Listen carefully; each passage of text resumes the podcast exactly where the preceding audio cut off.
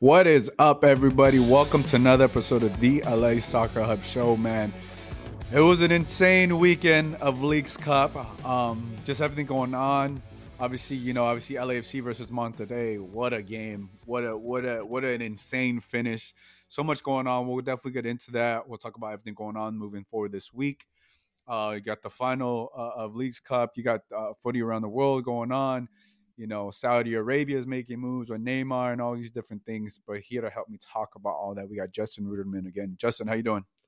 Doing well, man. Uh, it was a wild game at the Rose Bowl. I think, you know, we talked about at halftime that it was a little bit underwhelming, maybe the the despite LAFC being up two 0 but uh, by the end there were lots of storylines and lots of things to talk about, weren't there?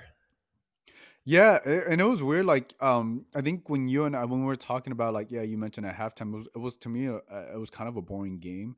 Um, I, I just feel like the game. Look, let's talk about the game at, at half. That's what I meant. The game was a little boring at half, but and I'll explain why. But let's first talk about the Rose Bowl. They had to move it to the Rose Bowl, mm-hmm. right? And I think moving it to the Rose Bowl because there was a uh, there was a concert at the uh, BMO Stadium Saturday, so obviously I think they got to set up the day before and all these different things, um, which is unfortunate. But LAFC didn't have to travel anywhere; they just had to travel what ten miles north or five miles north, however far Pasadena is from BMO Stadium. Um, you had that, and I think the biggest thing was like Monterrey had traveled so many different miles from going the East Coast, West, and blah blah. So I didn't really feel like LAFC was a disadvantage. They were it was just a little odd that they couldn't play at home. And obviously that's, you know, because they have concerts and they use BMO more than just uh, more than just the stadium. And um, I think that's a whole other topic we could get into um, some other time. But yeah, I, I, I felt like going to the Rose Bowl was a little odd, but I was like, okay, it's not too bad.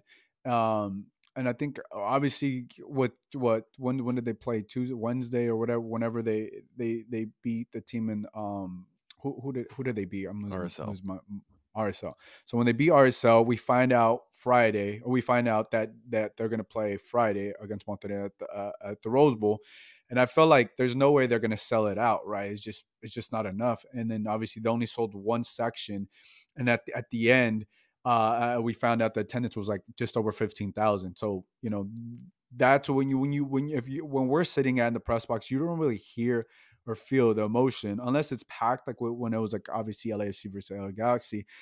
So when you don't really feel the, the fans, you know, the, the emotion and everything, uh, it kind of felt like for me, I was like watching the game on TV, right? Uh, like on low volume when you're in the press box. So that's why I feel for me, I feel like it was weird. Like there wasn't enough energy uh, for me to like, you know, in other games where you feel like, you know, it's high intense rivalry in the quarterfinals. That for me, that that's why that first half kind of felt, even though LSU was up a little, up 2-0, it kind of felt a little boring for me that first half because I didn't feel like I was at the stadium. I felt like I was I was watching it at home and it was it was just a weird uh, scenario. But let, us talk about this. Uh, obviously, Justin uh, Justin uh, 2-0 at the at the first half. What did you like? What did you see from LAFC? You ready? Showtime. On May 3rd, summer starts with The Fall Guy. Let's do it later. Let's drink a spicy margarita. Make some bad decisions. Yes. Audiences are falling in love with the most entertaining film of the year. Fall Guy. Fall Guy. Fall Guy. That's what the poster said. See Ryan Gosling and Emily Blunt in the movie critics say exists to make you happy. Trying to make it out? Nope. Because I don't either. It's not what I'm into right now. What are you into? Talking. Yeah. the Fall Guy. Only in theaters May 3rd. Rated PG-13. Get ready for the greatest roast of all time the Roast of Tom Brady, a Netflix live event happening May 5th. Hosted by Kevin Hart, the seven time world champion gets his cleats held to the fire by famous friends and frenemies on an unforgettable night where everything is fair game. Tune in on May 5th at 5 p.m. Pacific time for the Roast of Tom Brady, live only on Netflix.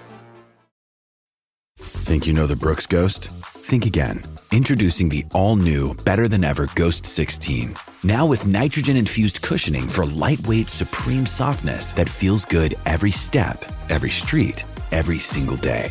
So go ahead, take your daily joyride in the all new nitrogen infused Ghost 16. It'll turn your everyday miles into everyday endorphins. Let's run there. Head to brooksrunning.com to learn more. Mother's Day is around the corner. Find the perfect gift for the mom in your life with a stunning piece of jewelry from Blue Nile. From timeless pearls to dazzling gemstones, Blue Nile has something she'll adore. Need it fast? Most items can ship overnight. Plus, enjoy guaranteed free shipping and returns. Don't miss our special Mother's Day deals. Save big on the season's most beautiful trends. For a limited time, get up to 50% off by going to BlueNile.com. That's BlueNile.com. When you need mealtime inspiration, it's worth shopping Kroger, where you'll find over 30,000 mouthwatering choices that excite your inner foodie. And no matter what tasty choice you make, you'll enjoy our everyday low prices, plus extra ways to save, like digital coupons worth over $600 each week. You can also save up to $1 off per gallon at the pump with fuel points. More savings and more inspiring flavors make shopping Kroger worth it every time. Kroger, fresh for everyone. Fuel restrictions apply.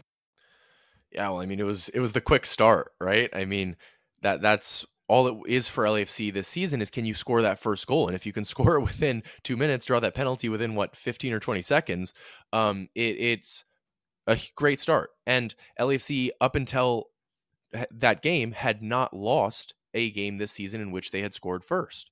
So it looked like a good, you know, first half, uh, especially in those first 30 minutes. And um, Matty Bogusz was was playing well. Denny Bouanga was getting a ton and ton of space on that his wing, and uh, you know just having his way really for the most part.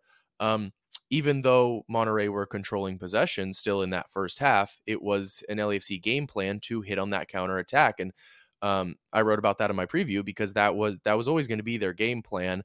But as Steve Cherundolo said post game, they should have been able to keep possession more, and that would have been a, a big difference throughout the game. Is can you find those those uh, portions of possession throughout the game? And LAFC couldn't find that. So when you're dominated for so long, those goals are eventually going to come in. They're eventually going to flow in in that second half um, when you're being dominated 70% possession on the night.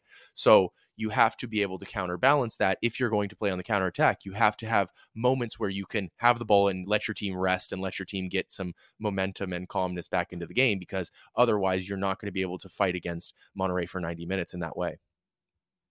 Yeah, look, I, to me, um, obviously Monterrey is the most talented team on paper. Obviously, um, and we knew if Carlos Vela wasn't going to be on there, but even like, um, I think LAFC getting that, that the the Denis Bouanga goal uh, or penalty, excuse me, and then obviously Matty Bogusz.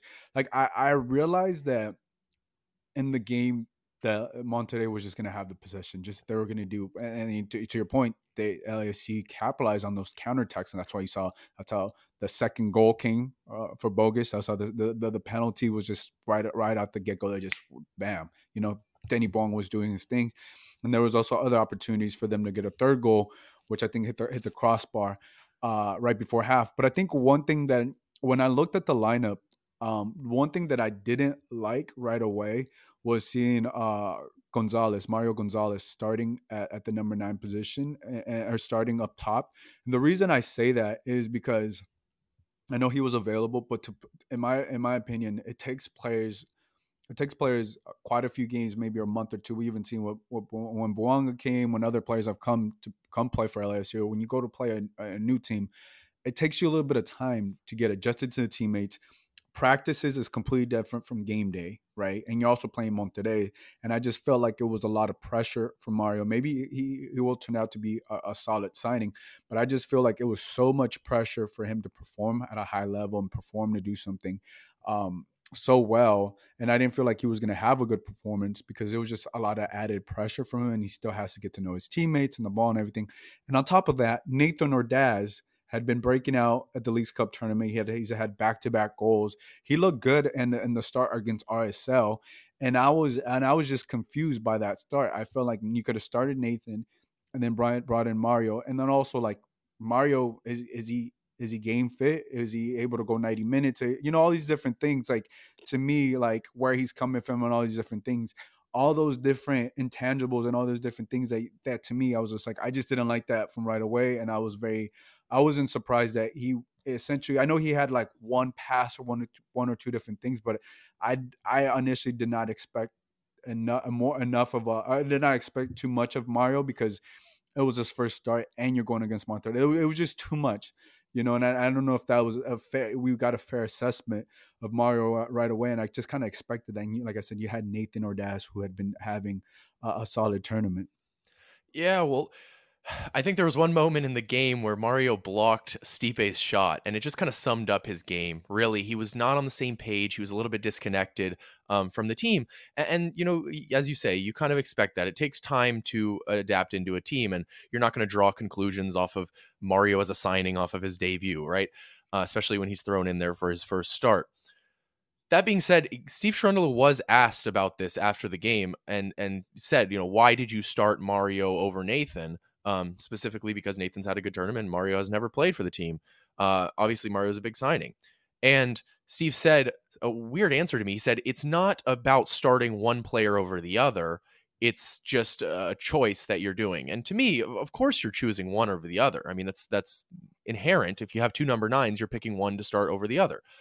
Um, uh, that's being said, I think hindsight is 2020 here because when Mario, you know, doesn't have a very good debut and Nathan had been playing well and, and then goes and scores a banger in the LAFC 2 game when they beat LA Galaxy 6-0, right? Los Dos, I mean by that. Um so it it it's easy to say that and I think that you, you know, aren't saying that in hindsight. I think you would have said that before the game um, as well. I'm sure you had that opinion. I personally thought Mario should have started before the game, so I can't say that I would have um, not started him myself. I, I, think that you know if Mario goes and scores a goal, then then the the entire narrative is different because that is the type of Mar- player Mario is. He is similar to Chicho in that way, is that he can be completely out of the game for 70 minutes and have one chance and get you a goal. And that I think is why Steve started him against Monterrey, even though he's not necessarily fit into the team. But as you say, it clearly didn't turn out to be the right decision.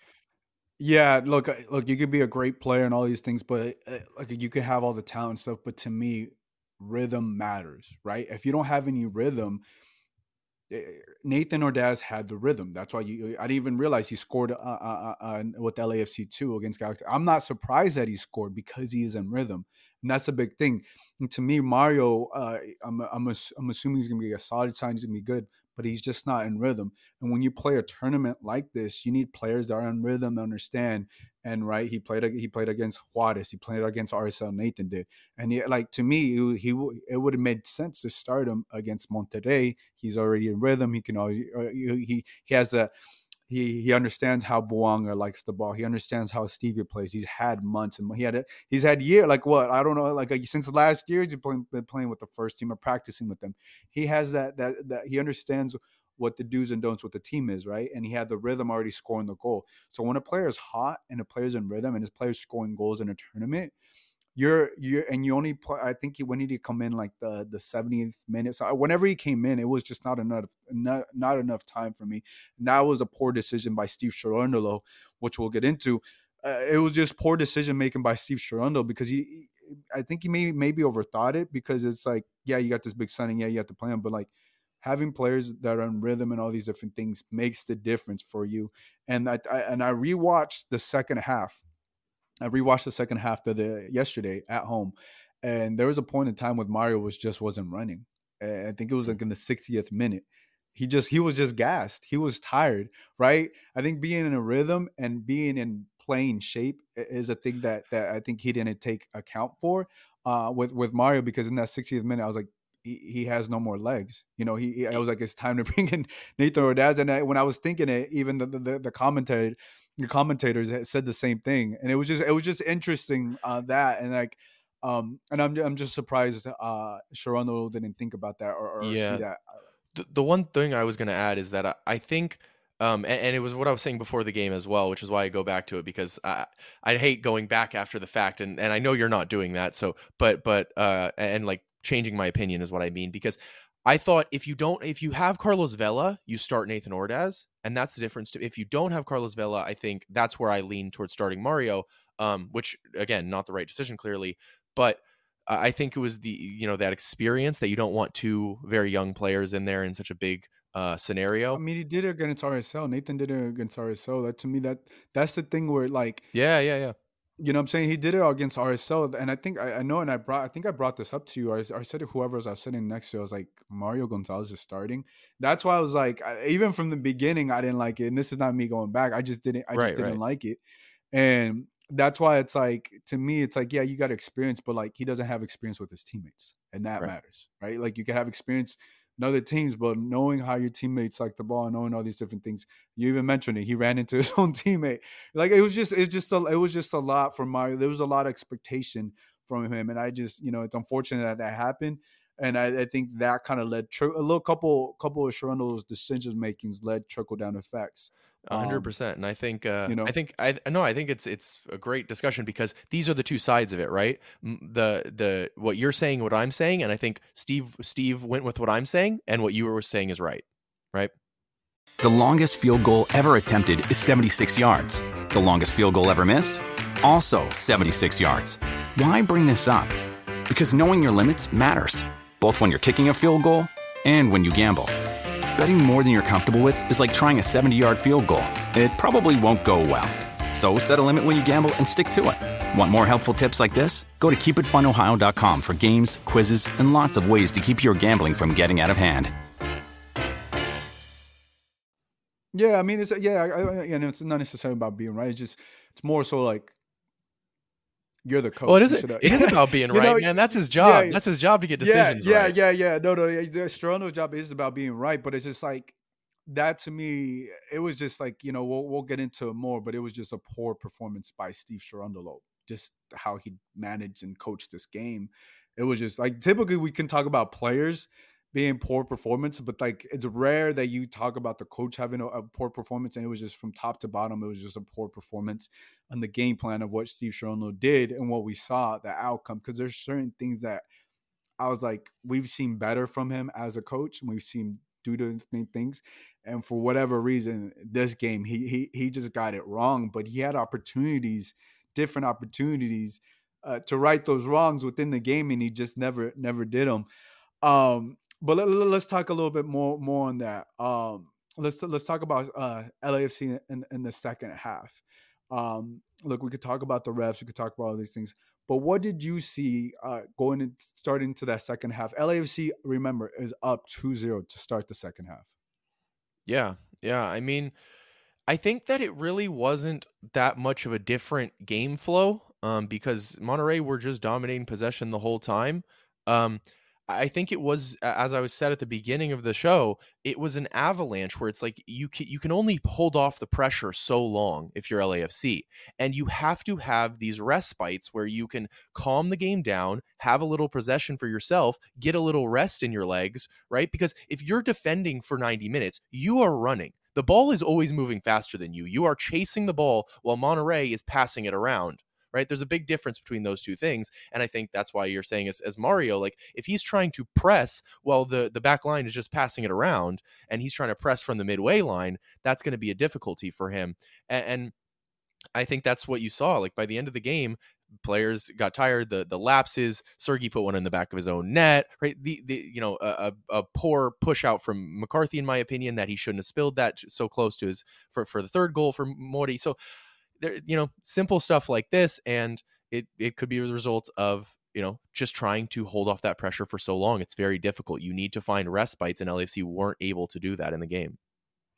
Yeah, look, I, I think to me, um, the biggest the biggest thing uh, in the second half when you're up to zero you know, even even if you know that they're gonna have the they're gonna win the possession battle and they're and they're gonna do this, the biggest thing to me, and I know I said this to you, I was like, I'm surprised Tillman has not, you know, t- where's Tillman? Like, what's up? What's up with Tillman? Right? The biggest thing to me, like the first substitution Cherundolo makes is um Krastev in the 62nd minute for Stipe. I was like, okay, that's interesting. Um, maybe Stipe. I don't know. He was he didn't probably like what Stipe was doing or whatever. But in, br- brings in Krastev. You see, you see right after um uh, right after that, you know, they, they go to VAR and everything like that. Uh, uh, Monterrey gets that penalty uh, in the si- was a 60. I'm looking right here. The 66th minute, they score uh, in the 68th minute. All right, so there's 22 minutes left in the game, right? Not not including extra time, right? 68th minute. There's 22 minutes left in the game. You're up two one. Mhm. Um, in that in that in the 68th minute, um, he didn't make any substitutions after that goal. It wasn't until the 79th minute when Nathan Ordaz came in for Mario Gonzalez, right? To me, these players are gassed. You needed you needed a substitution in the midfield. I think Kellyn Acosta had, had a yellow card. He I think he he was committing a couple fouls. You needed a sub in the mid in the midfield. You could have brought in Tillman for Acosta or whatever.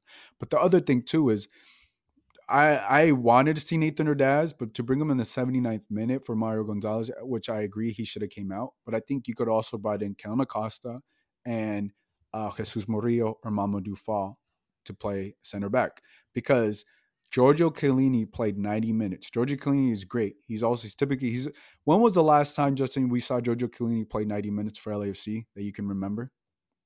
Well, he did it against RSL, but to to do it back to back games within I, I, don't I don't know he's done it back to back games this entire season, much less back to back games within a four day span. Definitely hasn't done that.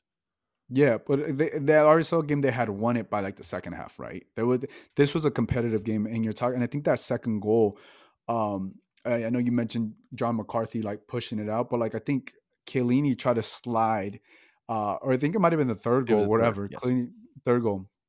Chiellini tried to side tackle, but Chiellini and I think Aaron Long were gassed. They were gassed in that back line, and that to me was like this is where Steve Cherundolo made, made made so poor decisions. You bring in you bring in two forwards, but you don't you don't adjust. If, if you're losing if you're losing the midfield battle, if you're losing the possession battle, it's not because your forwards aren't doing anything. It's because you, you, you your your midfield and your defense is getting worked. Well, and you, you and also the other team is better but where you're going to feel the more pressure is in the the midfield guys that are running and the defense that's trying to hold off the pressure from the from the, from them trying to score, and that's where I feel like Cherundolo completely bombed uh, uh, on his substitutions. He didn't bring in he didn't bring reinforcements in that midfield or in that defensive when you needed it. When you're up two one after that penalty, that's when you when you need to bring in and when you need to bring in those reinforcements. And it was like that was kind of it was like to me, it's like kind of clear as day. Like, why did you not do that? And then obviously, you could talk about the refs or or whatever, or like I don't even think this game was on the refs. It was just poor technical issues or whatever. me watching the the replay of the game. I probably didn't feel like that for them or the players, but like this game was so much more on Cherundolo's poor decision making on the substitution and knowing how to manage the game and control the game when you're up 2-0 and then you go you're, up 2-1 and then you you don't even take it to penalties you lose. They scored. They scored three goals in 25 minutes, and that that to me, from a coach that that that has his experience to this, to going through this, and and now like uh, to me, there's there's that there has to be a lot of doubt uh, on Steve Cherundolo and his decision making after this, this, this poor performance and embarrassing loss to Monterrey. Well, that's what's so interesting to me because last season everybody talked about how good Steve Cherundolo was at sh- making second half adjustments, right? And LFC was a fantastic second half team. I won't run through all the statistics for you, but it, they scored a ton more goals in the second half. They won games in the second half. They won points in the second half repeatedly, and that's how they won the Supporter Shield and MLS Cup double. But in this game, when when Krastev came on, as you say, uh, he came on for Stipe. Now I was a little bit surprised he came off on for Stipe because Krastev is not a winger. Um, he's a midfielder, and I thought, as you were saying at that time, a midfielder needed to come on, right? And I didn't. And and when he came on for Stipe, I said, okay, well at least that makes sense if you're trying to win win the midfield battle. Drop into a four-four-two, put Denny and Mario in a front two. Krastev's a midfielder. Now you have an extra man in midfield that will really help you out, right? But instead, no, Krastev goes directly into the winger position, stays in a 4-3-3, and you're continuing to lose the the possession battle. So I don't understand why Krastev is being played out of position, especially when you want a midfielder any, anyway. Like, yeah, Tillman. I, well, uh, Till, Tillman, I, I don't know his fitness, right? You just don't know how fit he is. He came in in stoppage time. Like, how many minutes does he actually? Does he have 30 minutes in his legs? I don't know, right? He this was his first game back, so um, that that's something that only the coaching staff knows. But I do know that um, Krastev Look, has, if he's has if he's available off the bench, he's available to play. You know, right? Vela no, wasn't available. You know, what I'm saying I, am with you. I if he's available like, to come off the bench, he's available for like 20 minutes, 30 minutes, or a half. Probably, least, you know, Pro- probably, but probably right. But what I do know is that Krastev was put on the pitch, meaning he was ready, and he was just put in the wrong position. He was, and so I believe if you drop into a four-four-two, you have uh, the ability to to to fight for the ball in midfield a lot more. Um, that's not what happened. Krastev, I don't think, had really any impact on the game. Um, and, and so it, yeah, and, and, as you say, not enough substitutions either, right? If you bring in uh, one substitution in the 68th or whatever, one in the 78th, and then uh and then wait for your last three in stoppage time? Like why are those three waiting for stoppage time um when you're down three two and that's when all, all the subs come on right? So I, and i agree with you about Chiellini. i was shocked in, in, my preview i said i don't expect him to play 90 minutes um i i i was i was shocked he played 90 minutes on that type of uh rest. It, it's it's impressive first of all from him and hopefully his fitness is there but um yeah uh, it, it, there's a lot of question marks on those decision makings for sure. Yeah, and the biggest thing too is like you saw Moody or Mamadou Fall like getting ready to come into the game and all these things. It was just like whatever whatever was holding back Cherundolo or or for his decision making. I think this part is this is such an embarrassing loss because not only did you not travel, right? You didn't have to travel. All your games were in LA. Granted, this was at the Rose Bowl, right? Monterrey was tired. They were complaining about this tournament. Liga MX teams were complaining about the refs, right? Uh, it, it, this tournament is set up for like uh, for for for LAFC to like make it to the final, right? You didn't even make it to the final, and you and you, and you lose the way you lose in LA without having to travel, without having to do deal with all the things Monterrey was dealing with, right? You could have you could apply the pressure a little bit more with the subs and all these different things and use that to your advantage and they didn't. Steve Cherundolo didn't use any of that, and that's that's the thing is like, yeah, you could say, oh, they were tired, they traveled here and there, like they came off from more than two weeks break and all these different things. Like everything was set up for LFC to win the game. They started off hot and all these different things, and it was. And I and I, and I hate to repeat myself, but it was on Steve Cherundolo's poor performance. Steve Cherundolo's not knowing how to like. It, it was kind of weird. It, it, there there's just like kind of just seemed like there was like rookie mistakes from a from a I guess you could call maybe a veteran coach now, and that's what that's what's so alarming because that's so what's so alarming uh, well, from Steve Cherundolo because what we've seen from him now, right? If we go back, the other poor performance from him was against Club Leon, right?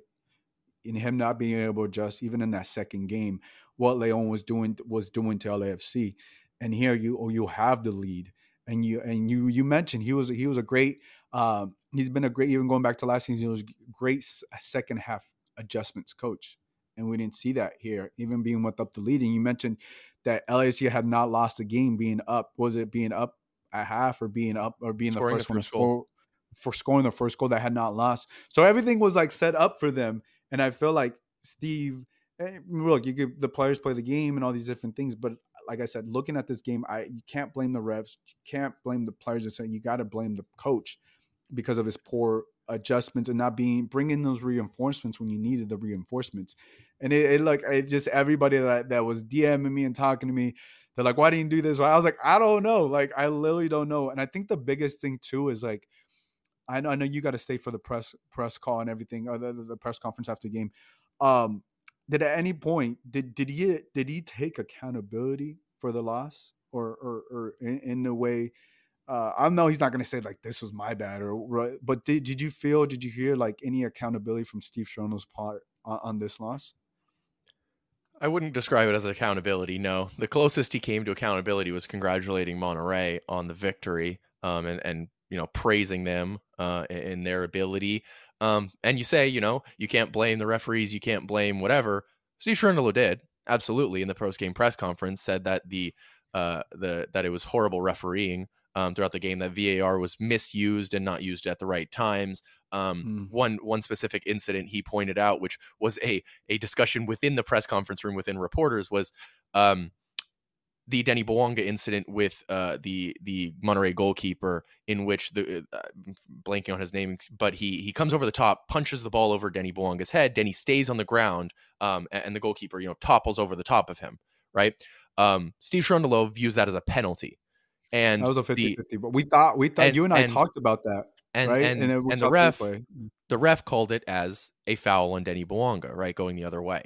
And so that that's a big decision there, and there are there was reporters in the in the uh, room that believe that agreed with Steve Cherundolo. But I will tell you, I do not, and most of us do not. That was clearly a 50-50 ball that the goalkeeper has jumped up and won. If Denny wants to stay on the ground, that's his prerogative, but that doesn't mean that he draws a foul by staying on the ground. You cannot undercut a player, much less a goalkeeper who is yes more protected than other players. You can like it or not, but they the goalkeeper jumps up, wins the ball cleanly in a 50 50. I don't know. I, I, really see no debate on this subject. So I'm not sure why um, Steve Cherundolo believes that that is is a penalty. There are some other decisions for sure that, that we can talk about.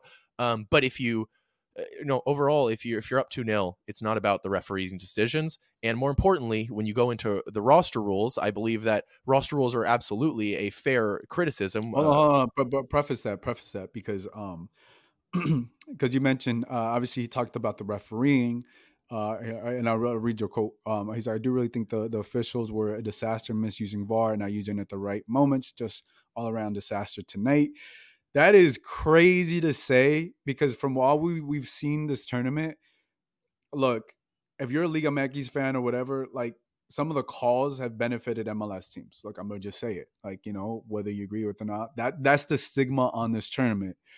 And for, for I, I, don't agree with I don't agree with no, no, no, but, but, but, but, but, yes, that's that's the stigma. Let's just go with that. That's the stigma of this tournament. And for him to say that, look, I saw the second half. I saw I I rewatched it. I don't think that it was a misuse. It was just technical issues. That's what that's what it looked like. They were just technical issues. And even the call on the Denis Bouanga, initially I thought it was, but once I saw the replay on uh, on TV uh, at the Rose Bowl when I was watching the game live, uh, once you and I saw the replay, you I think you even called that was you were like that's not a foul. Right? Yeah, and I saw it and I saw the replay and I was like that's not a foul. Yeah, right. Um, but now let's get into uh Cherundolo talking about the roster rules, which I think we would all agree, but this has no effect in the game when you're winning 2-0. Right. And, and that's and that's where it comes down to, right? Because and let's look at this from a macro level to me because there have been complaints from both sides, from Liga MX and from MLS, from coaches, from players, etc. Uh, from the league, Liga MX complained about the refereeing decisions, right? They put an official statement complaining, which was ridiculous to me. But be, beside that point, they Liga MX teams will complain about the travel. They'll complain about having to play every game in, in the US, right? MLS teams will complain uh, about roster rules, and and uh, LAFC has complained about having to move to the Rose Bowl, things like this, right? All of the all of them have legitimacy to their complaints, but as Tata Martino said, every single team in this league in this tournament agreed to play in it. So you agreed to play in this tournament. Put your players on the field, try and go win it, and stop complaining. You, know there are advantages and disadvantages to every team in every league around the world Eh, the the answer is not to just go complain in your post game press conference because you gave up a 2 0 lead or to complain and eh, to complain about roster rules Steve Cherundolo does constantly. And if he's if his goal is to influence MLS to actually change those rules, that's great. And I hope that they do. But in eh, but from whether you're MLS or Liga MX throughout this tournament, I have gotten exhausted with the complaints from both sides because I don't understand when you agreed to play in this tournament, as Tata Martino says, just play and do your best. The winner will be the winner.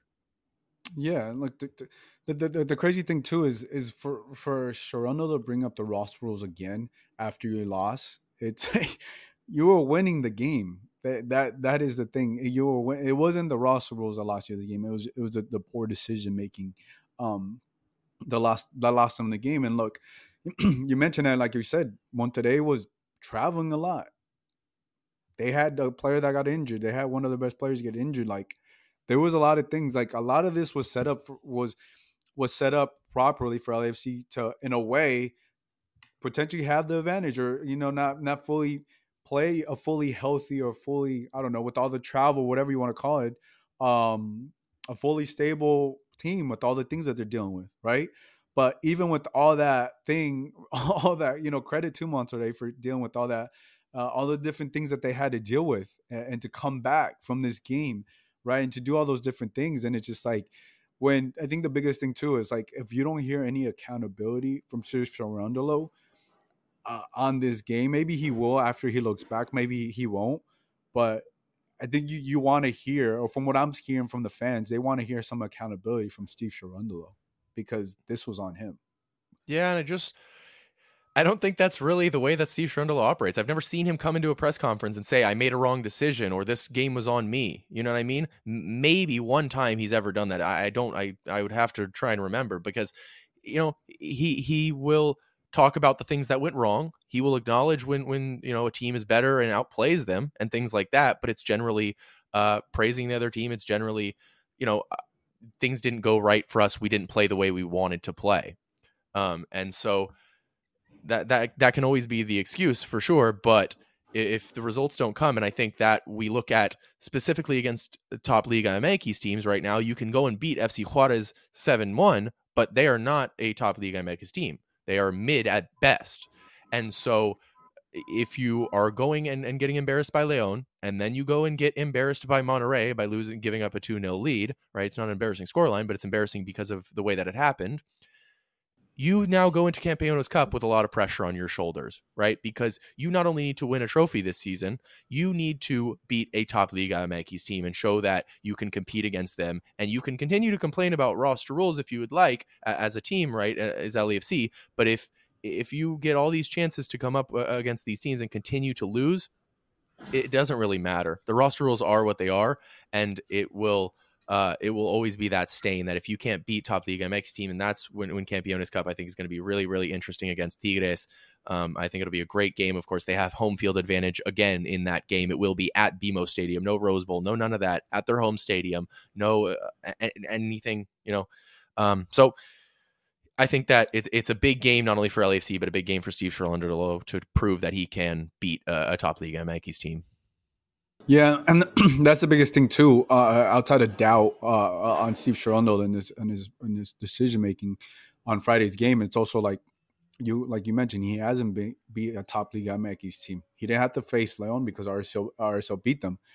You face Monterrey and, and you essentially just get embarrassed just by the the score line and right, like you you mentioned Campeones Cup, right? There's two trophies left that they're, they're significant that you can win this year, right? You just mentioned Campeones Cup. Technically four, Another, yes. Yeah, I see. I see where you're, I see where you're going. Yes, the, the the main ones that that that they haven't won yet, or they they had the, the the big ones to me are MLS Cup and Campeones Cup. I would even say Campeones Cup is like whatever because it's it's just a one off. It's on a Wednesday whenever they're playing Tigres or whatever. Anything can happen. So we'll we'll we'll include it in there. But I think now there's a lot more pressure for LAFC to win. You have to win a trophy, right? That that's what this team is built for. That's what they the roster, uh, this team, this, this roster is built for. Is you have one of the best rosters uh, in in MLS. So there's going to be a lot pressure, a lot more pressure on Steve Cherundolo after this poor performance, and they went in the way they went out in this tournament and what happened with Leon, and and and for whatever reason he can't get it done, there's going to be more and more doubt on Steve Cherundolo. There's going to be more and more pressure on Steve Cherundolo. Look, the, is he not accustomed to pressure? And uh, of course, he, he understands it. But I think there's a different type of pressure when you're having poor performances and you're you're essentially the reason why the, your, your team is not performing, right? Typically, your head coach, you don't really see, yeah, okay, maybe you subbed a player, this and that, but like we, there's been now two different instances where Cherundolo ha- has not, we haven't seen the best of Cherundolo for whatever reason, and all these different things. This one, I don't know where the excuse is. You had the rest. You had you didn't have right. You you you you had the rest. You came off two weeks. You smashed Juarez. You you smashed RSL. You're winning 2-0 and you shot yourself in the foot. And then, then the thing is, is like you know we're starting to have these conversations. There's a lot of fans already calling for his for his head, but I think that's way too early uh, uh, to even have those conversations about Steve Cherundolo. But like, if this continues for Cherundolo and the roster he has, he has a solid roster, and you should not be going out in this fashion. You should not be losing this way with the type of players you have and with the type of coaching staff you have and the type of things that you have at your disposal. Yes, the roster rules are are are are, are a thing, right? The, but th- those things shouldn't be brought up uh, when you lose to to a Liga MX side and when you're winning. Those things should be brought up after the season or be or different or just not when when you just lose. And I understand you're you're frustrated and all these things happen, but people are going to start having doubt in you as a coach when you have these performances and you you don't hear any accountability from what the fans have. That's what the well, that's what I kept seeing and I kept hearing from is like they want to hear accountability from him. Because if you look at this game or you didn't see anything in this game, you're like, how did they lose 2-0 being up being up 2-0 and they and this team scored three goals in 25 minutes or 22 minutes or whatever whatever his case is like and he didn't make no subs no midfields or defensive subs until like the 90th minute. If you just went off of that we're like well what did the coach do? Right? You know you just start putting things together and it's like and i think having when you when when player when player when fans start to have doubt with you as a coach when the media starts to having doubt as you in a coach then eventually players are going to start having doubt with you and a coach. And then that's when things are going to start that's when things start to get sticky. I don't think we're there yet but if we're having these conversations i could only imagine i'm not saying i don't have no i don't i, I don't know if the, the players feel the same way because i don't think they do but once that starts to happen it, job starts to get a lot more uh, difficult yeah, I definitely don't think it's anything with the within the, the players yet. I think it's from the fan base because, as you say, I think it's a little bit ridiculous to jump to to those type of things just yet, right? Um, mm-hmm. It's it's very reactionary. It's very uh, you know you're forgetting how good he was last season, what he's done um, in his first season as a first team head coach, right? So uh, I think all of those things, but I think what it really tells me more than anything is how big of a club LAFC has become. Because to me, what it means is that LAFC is the most high pressure job in MLS. And and right now you can I would put Inter Miami maybe above them just in the past you know since since Messi arrived right because that's what it is but when you're looking at um, the club there there's no more pressure I don't think that there's any other club in MLS that could win an MLS Cup and then have fans debating whether their their coach should be sacked the next season, right? Especially after uh, you know being what second in the Western Conference where LAFC is, right? It, it's not been uh, a struggle overall; it's been a slump in the past two months, um, and so that that just shows to me the the type of pressure that is on this job. It is a European type. It's approaching that European South American type pressure, um, which I don't think is a bad thing at all. I think it's a very good thing. I think it's a growth in the league. Um, but I do think it shows that the the LAFC head coaching job is one of the most pressure filled, if not the most pressure filled in all of MLS. Yeah, I'm with you, but I put I put it behind Inter Miami. You got Messi. It's, it's yeah, yeah, yeah. No, now that now that Inter Miami for sure, but you, you but you gotta like to to surpass Galaxy, to surpass Sounders, to surpass you know these type of of pressure filled jobs, um, which I, I think that they have genuinely is a, a, really big statement for the way that LAFC has come about and the way and then the type of fan base as well that LAFC has. Mm. Yeah, no, I, don't think Cherundolo's, uh, and I'm with you on that. The, the, the pressure and how it's growing. I think that that I think Cherundolo understands it, and I, I, mentioned this earlier. But I think the self inflicted pressure is going to hit him different. The self inflicted pressure is going to hit Cherundolo different because it, this was on him. Like you know these these these poor performances were on him, um, and and they the the pressure is already there, right? That that's it. But when you have the poor performances, that's when when you the fans and everybody else starts having these different things and doubts about you know these different things. I still think he's just he, he should be the coach. Now, if we if we see this now another third time, then I think we you got you got to talk about it because you know because um there's too much talent for them to be going out this way. There's too look, much talent. Look, I'm I'm not even going to have that discussion on his job until the end of the season. I at the end of the season I'll have it depending on results, but what on the pressure thing, I just it's interesting to me because you say it's that that self, but I he told me earlier this season that he doesn't feel pressure. It's not something he feels. Um, oh. so it, well, now he just, is after this. After this, no, no, no. I'm not saying. I'm not saying. I'm not saying. I'm not saying like at that moment. I'm saying like he as a person says he doesn't feel pressure. Like that's not something he he puts on himself. He doesn't think about pressure as as a concept. No, he's a very calm guy. No, he's a very, yeah, very calm which, guy. Which, no, no, I'm with. I, which, and I get what you're I, saying. I think. No, no, I'm not saying he's right. I'm just saying it's interesting for somebody to say that, and it's a, it's a memory. It's a it's a quote that stuck with me because I asked him. You know, this was a few months ago that he told me this. Um, and and I remember it because it was like how do you not like how how does somebody as a person avoid pressure? I'm i was a psychology major in in in college you know what i mean? I don't understand how that's physically possible right? So so it's it's an interesting thing well, look, for him to say look, and, now, the pressure is mounting right from the outside at the very yeah least. now now now uh, watch we'll, we'll, look moving forward but once the the fans start chirping at, at him and you know I hope things turn around for him, but right now he's he's just not good. You you, you look at the LAFC comments Instagram page, right? uh, look, I saw it happen with Bob Bradley. when things start to turn and people don't have faith in you, that's when the that's when he's going to feel the pressure. And I, I'm pretty sure he wasn't able to sleep at night after this poor performance. That's that's pressure, right? Whether he whether he'll talk about it, right? After winning the MLS, Cup, right? Uh, you know, you can you can decompress. You don't you don't have pressure. But now with Leon, and now with this one, it's gonna be it's gonna be hard to come back from this one. It's gonna be hard. hard it just is. It's gonna take. I don't know when they play. I think they play again this week or this weekend or when the next the uh, league game is or the 20th, right? Um, in six days. But when they play that next game, it's going to be hard to come back from this. Yeah, maybe they they they will win, but this is not going to go over until they beat a Liga MX team until that Tigres game, right? Later, was it this month or later in September? September whenever the, September. The, the game is, that game there's going to be a lot of questions asked about him. Can he beat a Liga MX, a top Liga MX team? That's that's going to be. Can you do it? Can you do it? Can you do it? right? Until he does it.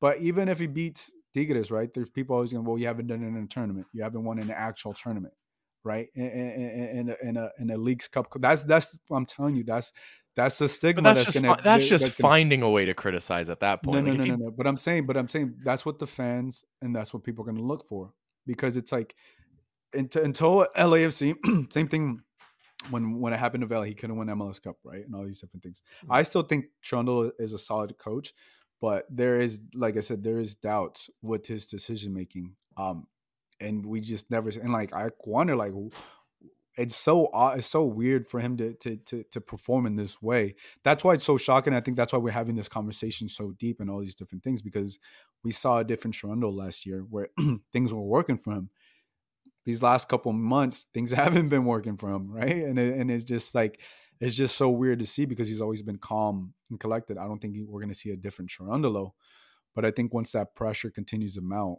you know, you're you're going to start to see different reactions from him. Because look, it's it's not easy w- w- when people expect you to win, and it's also not easy. It doesn't get easier when people don't want you to be there, right? And I think, like I said, we're still a long way from that. Um, like I mentioned, he still should be the coach. I don't, I don't think I, there's doubt in his coaching de- decisions, but I think to me, he should still be the coach. Now, like I said, another incident happens, then I think that's when we open up the discussion because uh, a team like LAFC has built themselves up to to have this type of pressure, to to to expect to win every tournament that they play in, to expect to win MLS Cup every year. That's that's why this team was built for, and that's what they're aiming for. And unfortunately these are the things that come with it. When you try it when you want those things all these other things intangibles come with the job which he knew which he knew. Like look Cherundolo is not new to this. He knew he, he he knows all this. But i think i hope things turn around for him uh this season yeah no and, and that's the thing because when he i mean when he was his first meeting with 3252 they told him right when he was hired you got to go win mls cup this season and and he went and did it so yeah, I don't think that. I think it goes back to what I was saying. Eh, the pressure, the fact that we've gone down this rabbit hole for this in basically entire episode talking about Cherundolo just shows the the type of pressure that this job has. It is a pressure of of a top club in which you are expected to win constantly, and if you are not winning constantly, then questions are asked. That that is literally what it is. It has to be constant, and if it's not constant, which it hasn't been for the last couple months, that's when questions are asked. And um, and as you say, it's it's nowhere near time. I I just said I would not even open this discussion until at the end of the season, but it, uh, to me it shows the type of pressure and how big of a club LAFC is becoming within the league and globally as well. Yeah, no, I'm with you on that. Uh, yeah, we don't we don't need to continue with this. I think we kind of covered everything. Um, Justin, I know uh, I know like things went. Uh, the striker is no longer around, but you are still doing a solid job covering LAFC, covering soccer here in LA, and different things. And I think you just started your Substack. Talk to us a little bit about that, and how can people can subscribe, or how does that work? Yeah, absolutely, man. Appreciate it. So yeah, the striker has gone on hiatus. My former employer, for anybody who doesn't know, um, where I would always write, and I have you know started my own Substack now. Um, substack.com slash justin ruderman or whatever you can find it on my twitter uh, we can we'll put it in the description for this video um, as well but yeah sub- subscribe there um, free or paid whatever you'd like for my uh, articles on there and, and, yeah just my coverage there I'd, I'd, appreciate that for sure yeah guys uh, for those of you listening watching definitely of give Justin a support. He's been putting in the work consistently for a number of years. Uh, so definitely, uh, if you're a supporter, or listener of mine, definitely go out and give him a support. If you like to read articles, he is in depth, and if obviously you hear him here weekly, um, if you want to read what he does, um, give him a follow on Twitter and also subscribe to the Substack. Um, but with that said, Justin, that's going to wrap things up for us. So for this deal, this is Justin. I'll catch you guys next time. Bye, everybody.